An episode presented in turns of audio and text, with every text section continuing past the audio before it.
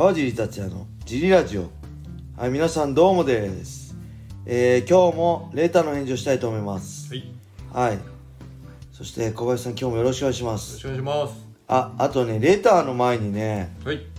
あれなんですよ最近このスタンド FM がねはい。格闘技界隈でねやってくれる人が増えてきました ありがたいです。あのー、まずねはい。あの僕もに対戦経験があるはい。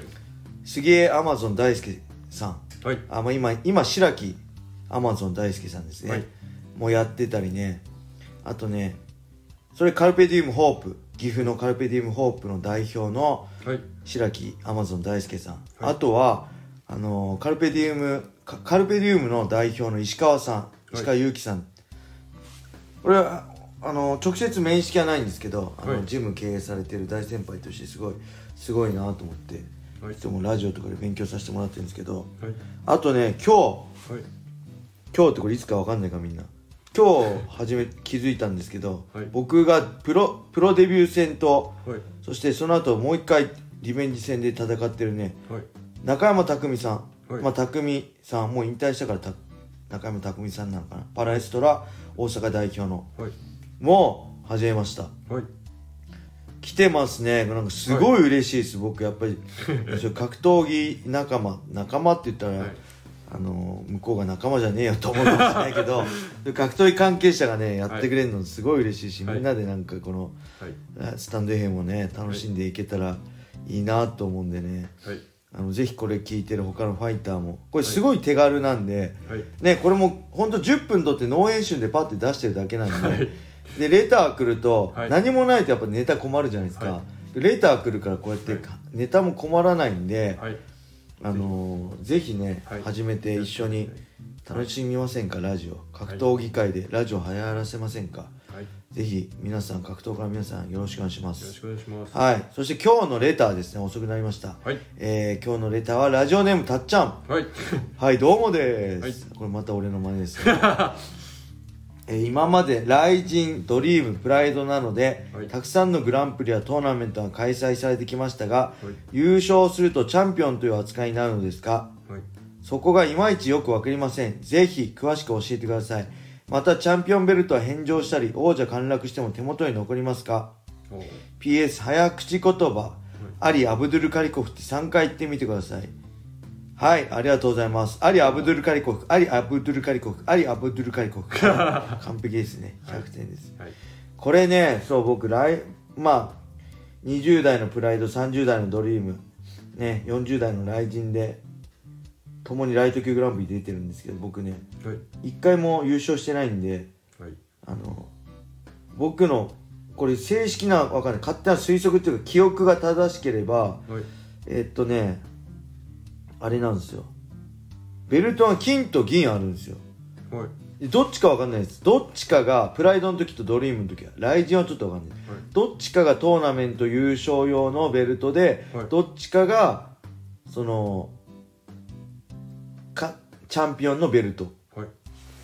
だから例えばトーナメント優勝のベルトがはい。金だったら、はい。それはもうトーナメント優勝した人がはい。ずっと持ってられるんですよ、優勝はい。商品として。はい。でもう一つチャンピオンの用のベルトは銀があって、はい。そのベルトははい。チャンピオンの人が持ってるんで例えばトーナメント優勝してチャンピオンになった人はそのままそのライト級のチャンピオンになったとしたら、い。その銀のベルトを持ってそれは防衛して負けたら、い。勝った人に移るみたいなスタイルだったような気がします。はい。いやこれ完全にあのもう15年前ぐらいの話なんでプライドも、うろ覚えなんで間違ってたらすいません、なんで確かゴミちゃんがライト級グランプリ優勝した時は、はい。ライト級チャンピオンとしても認定されたんだっけかなそしたら多分ベルト2つ金と銀もらってはい。どっちかをタイトルマッチで、はい。えーかけて戦うはい。でどっちかはもう優勝商品優勝商品として自分のはい。とこにもらえるっていう感じでしたねはい。で僕チャンピオンになったのはシュートのベルトしか知らないんですけどはい。シュートで言えばはい。あのね返上僕返上したんですよ。はい。シュートのウェルター級今でいうライト級のベルト、それはね手元に残りません。はい。なんかボクシングとかははい。なんだっけあれ自分でベルトを作るんだっけかな？レプリカベルトを作ってたとえこう防衛失敗してチャンピオンじゃなくなってもはい。レプリカベルトみたいなの残るらしいんですけどはい。シュートはねはいないです。他他の MMA 団体もないんじゃないかな。ちょっとこれも適当なんで正確なことは分かんないですけど。はい。だからね欲しいですよね。せっかくシュートのもう20年前15年前1718年前だけどせっかくチャンピオンになったのに、もう炎上したらベルト残ってないんで、レプリカでもいいんではい。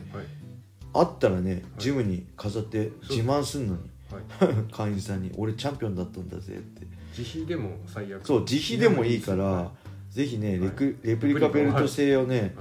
あのやってくれないでしょうか？シュートの関係者の方。もし聞いてたらね。はい。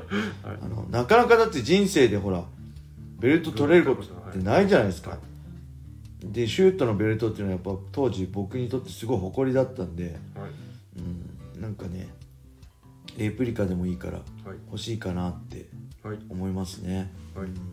他どうなんだろう？なんか昔パンクラスができた頃1993年だっけ、におなんか開幕した頃のはい。パンクラスのベルトははい。すごい高くてはい。あのー、なんだろう。ものすごい価値があるから普段は銀行に預けてるとかっていうのを雑誌で聞いたんですよ。実際わかんないですけど、はい。実際どのぐらいしてるのかもわかんないですけどはい。けど少なくともシュートは持ち回りなんで、はい。勝ったらそのままベルト巻いて僕は帰りました。で家に保管してて家に保管家に飾って試合の時は持ってくる。防衛戦の時は持ってくるみたいな。だから僕茨城だったから忘れたりしたら大変ですよね。そうですね。試合当日前日入りとかではい当日入りだったんで、いや家に忘れてきちゃったとかなかったですけどはい。それも普通にはい。ありえると思います。危ないだからねちょっと怖い、はい。いや多分預けるところもあるしはい。選手に任せるところもあるしはい。本当団体によって違うと思うんですけど、はい。うん、でやっぱりねなんだろうこうベルトもねはい。あれなんですよシュートのベルトってねなんだっけかなオオレイドオヘイドシュートって書いてあるんですよ。えー。それってポルトガル語？ブラジルの言葉って何ですか？ポルトガル語？ポルトガルでシュートの王っていうことらしいんですよ。えー。でそれって日本で見るとかっこいいじゃないですか。はい。けどし僕の1個前のチャンピオンははい。あのビトー・シャオリン・イベーロっていうブラジル出身の柔術のチャンピオンの人がチャンピオンだったんですけど、はい。これブラジル人がシュートのベルト取って、はい。あのブラジル帰ってそれ見せた時に「シュートの王」って書いてあるんです。はい。だに僕だったら日本語で「シュートの王」って書いてあるベルトすごいだろって言ってるようなもんで、はい。ちょっとダセえなって正直かわいそうだなシャオリンって思いました。ブラジルでこれ見せたらなんかほら、T シャツでもあるじゃないですか「I love ニューヨーク」みたいな書いてある感じでシュートの王みたいなオヘイドシュートみたいに載ってるだけでちょっとねあの 恥ずかしいだろうなと思いました。はいそんなわけでねはい。今日も、えーレターありがとうございまありがとすうございます。ぜひねこれブラウザや YouTube で聞いてる方、スタンド FM をダウンロードして、い。川尻達也フォローいいねを押してレターもね皆さんどしどしお待ちしてます。はいこれバックグラウンド再生でアプリダウンロードするとできるんで、ぜひフォロワーをたくさん増やしたいんで、お願いします。よろしくお願いします。はい。そして今日のジリラジオ楽しかったとかね今後もか頑張ってジリラジオを続けてほしいなと思ってくれるジリラジオファンの方この放送の放送欄またはプロフィール欄にねオフィセという投げ銭サイトのリンクが貼ってあるのでもしよろしかったら支援ファンレターを送ってください。お願いします。ラジオをね続けるモチベーションになります。はい。これあのー他のファイターもぜひオフィセってねおすすめだと思います。それ投げいただいたオフィセの金額の91%がクリエイターがもらえるこっちファイター側ももらえて手数料は9%なんであのー例えば他のふわっちとかの投げ銭だと半分取られちゃうんで上に。それもなくなるんで是非ねオフィスやってみてください。他のファイターの人も。